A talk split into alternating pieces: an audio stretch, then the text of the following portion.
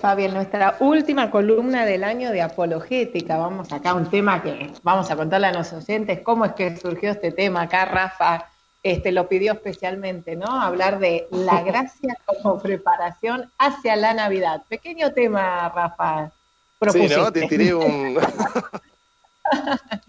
bueno, la verdad que es un tema muy grande, muy grande, este, no es tan sencillito, pero bueno, vamos a resumirlo de una manera este, lo más fácil posible y, realmente pensando en esto, ¿no? En, esta gran fiesta que vamos a celebrar dentro de unos días, que todavía nos quedan unos días para, prepararnos de otra manera, ya realmente ya preparar el alma este, de, distinta forma, no solo comprando regalos y preparando las cosas materiales, sino que realmente hay que preparar el alma. Así que acá, desde Reina del Cielo Radio, queremos hacerle una propuesta con esta. Así que, si les parece, empezamos. Este, y lo primero, ¿no? Que, nos vamos a preguntar, esto de, que escuchamos tanto, ¿no? ¿Qué, es la gracia realmente, ¿no? Esto de la gracia de Dios, lo escuchamos a cada rato y a veces, sin embargo, cuesta como ponerle palabras realmente, ¿no? Bueno, de una forma fácil para comprender qué es la gracia, podemos entenderla como que es un regalo que Dios le hace a cada uno de sus hijos, a cada uno de nosotros es el acercamiento gratuito y amoroso de Dios a cada uno de nosotros.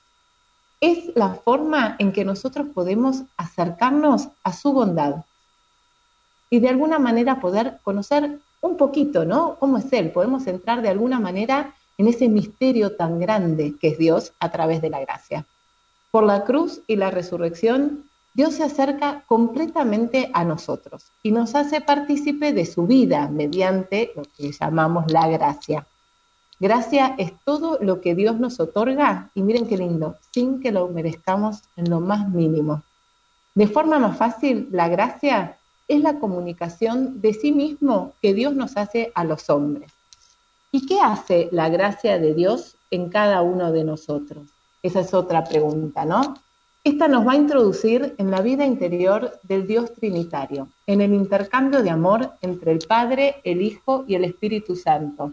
Nos da la capacidad de vivir en el amor de Dios y para poder obrar a partir de este amor. ¿Por qué decimos que es un acercamiento gratuito y amoroso de Dios? ¿no? Esto que decíamos que, no lo merecemos tampoco y sin embargo Dios este, se acerca de esta forma a cada uno de nosotros. Porque es algo sobrenatural que solamente depende de la iniciativa de Dios. Él ha decidido revelarse a cada uno de nosotros y darse a sí mismo a cada uno de sus hijos. Y a esto se lo llama la gracia sobrenatural. Y acá les voy a preguntar un poquito a Fabi y a Rafa también, ¿no? Lo que decíamos al principio, que escuchamos como esta palabra gracia de, de muchas maneras, como de muchos nombres, no sé si, ustedes conocen alguna, pero podríamos decir clasificaciones de la gracia o si les ha sonado de alguna manera este, algo más que viene la gracia, ta, ta, ta, ta, con algún nombre atrás. A ver si, alguno se anima, Fabio Rafa. Sí, eh, lo primero que se me viene a la mente, gracia santificante. Ah, muy bien. muy bien. Después puede ser, por ejemplo, la gracia sacramental también, ¿no? La gracia que vos recibís a recibir un sacramento. También.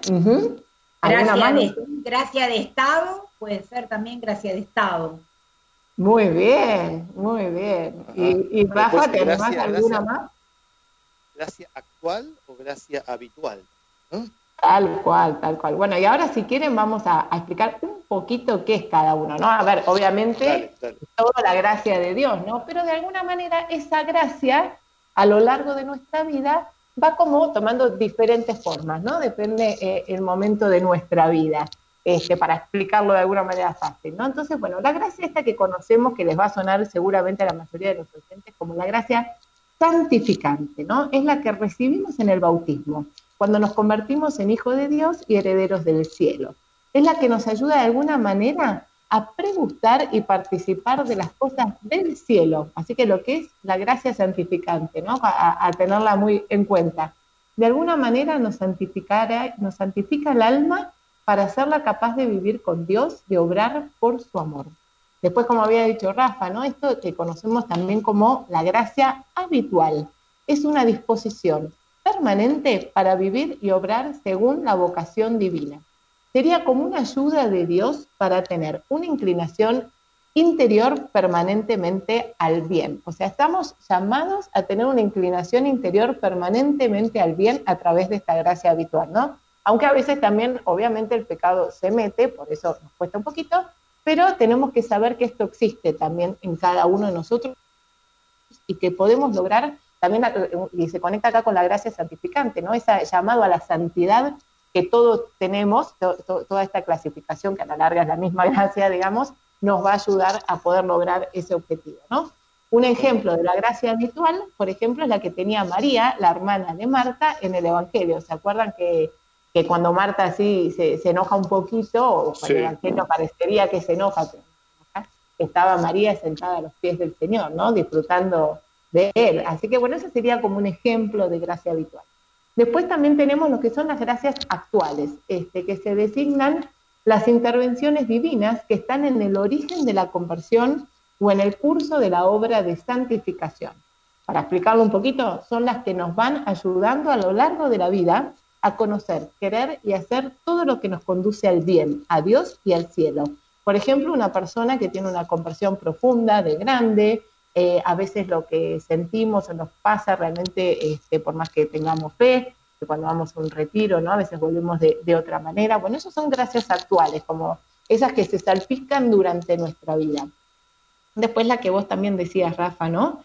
La gracia sacramental, y esto es fundamental también conocerla, porque los sacramentos van a ser el medio principal por el que la gracia se nos comunica.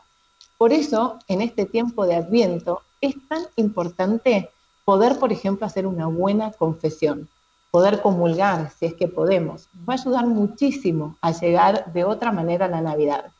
También los invitamos a ahondar en el resto de los sacramentos, ¿no? Por ejemplo, aquellos que no se hayan confirmado, bueno, conocer un poquito más sobre este sacramento y ver de prepararse a futuro para recibirlo. A quien hace mucho que no se confiesa, le recomendamos también que busque perderle el miedo y volver de a poco a este sacramento que tanto viene hacia el alma.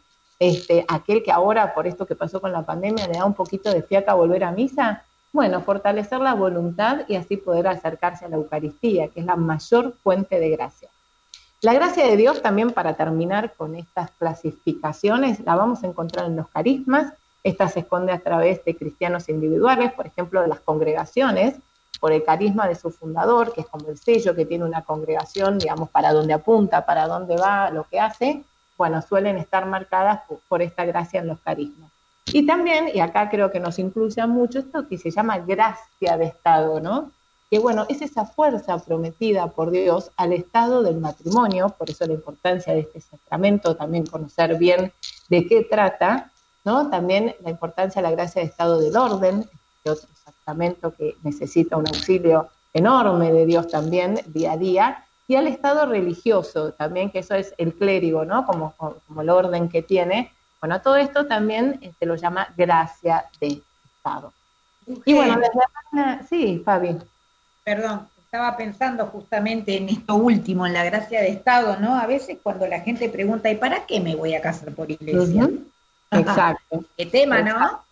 Mirá, tiene una gracia especial el matrimonio. Así que bueno, esto, daría para, si quieren, para el año que viene. Para otra apologética. Para otra realmente, no, pero está buenísimo porque también este, muchos. pero solamente pensarlo, solamente para que nos dé un disparador y pensarlo, ¿no? Este, la importancia también de casarse por iglesia. claro, de este sacramento, realmente lo, lo que implica y lo poco, inclusive, ¿eh? todos los que nos hemos casado por iglesia, lo poco que conocemos, que tenemos una gracia especial, una, un auxilio, una ayuda divina este, un poquito extra, ¿no? Todos sabemos lo difícil que es el matrimonio, el día a día, la convivencia, y bueno, hay que, hay que conocer y agarrarse de esta gracia porque nos va a ayudar enormemente a superar absolutamente todo en la medida que, contemos con ella y pongamos nuestra voluntad también.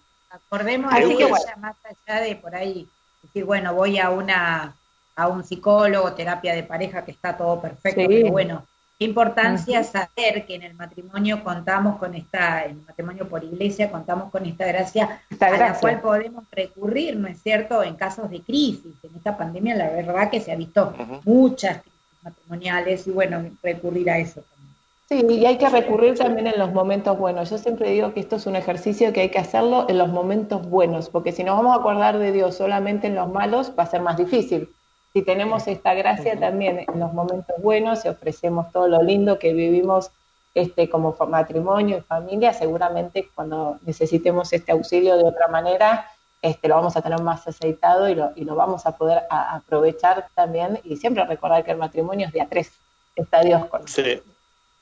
Eugenio, ah, vos me querías preguntar algo. Sí, sí. Sí, no, te quería decir algo, porque también digamos, un sacerdote que decía que cuando uno tiene una cruz, digamos, ¿no? Por ejemplo, sea, una enfermedad o un problema particular, bueno, las cruces que nunca faltan en nuestra vida, digamos, ¿no? Que a veces Dios nos la da también esa cruz para que miremos su cruz también, ¿no? El, Su martirio, digamos, ¿no? Que ofreció sus dolores por nosotros. Y que ahí también Dios te da una gracia especial, ¿no? Para llevar esa cruz. Claro. o sea, no te deja solo. Cuando vos tenés una cruz en la vida, también tenés esa gracia especial para sobrellevar y para abrazar esa cruz con amor, por amor a Dios.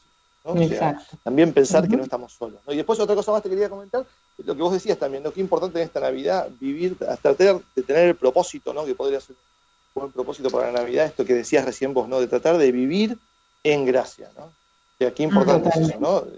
Sí, sí, sí, sí, sí. Sí, sí, y usar todos los medios que tenemos, ¿no? Para poder este, sentir esta gracia de Dios.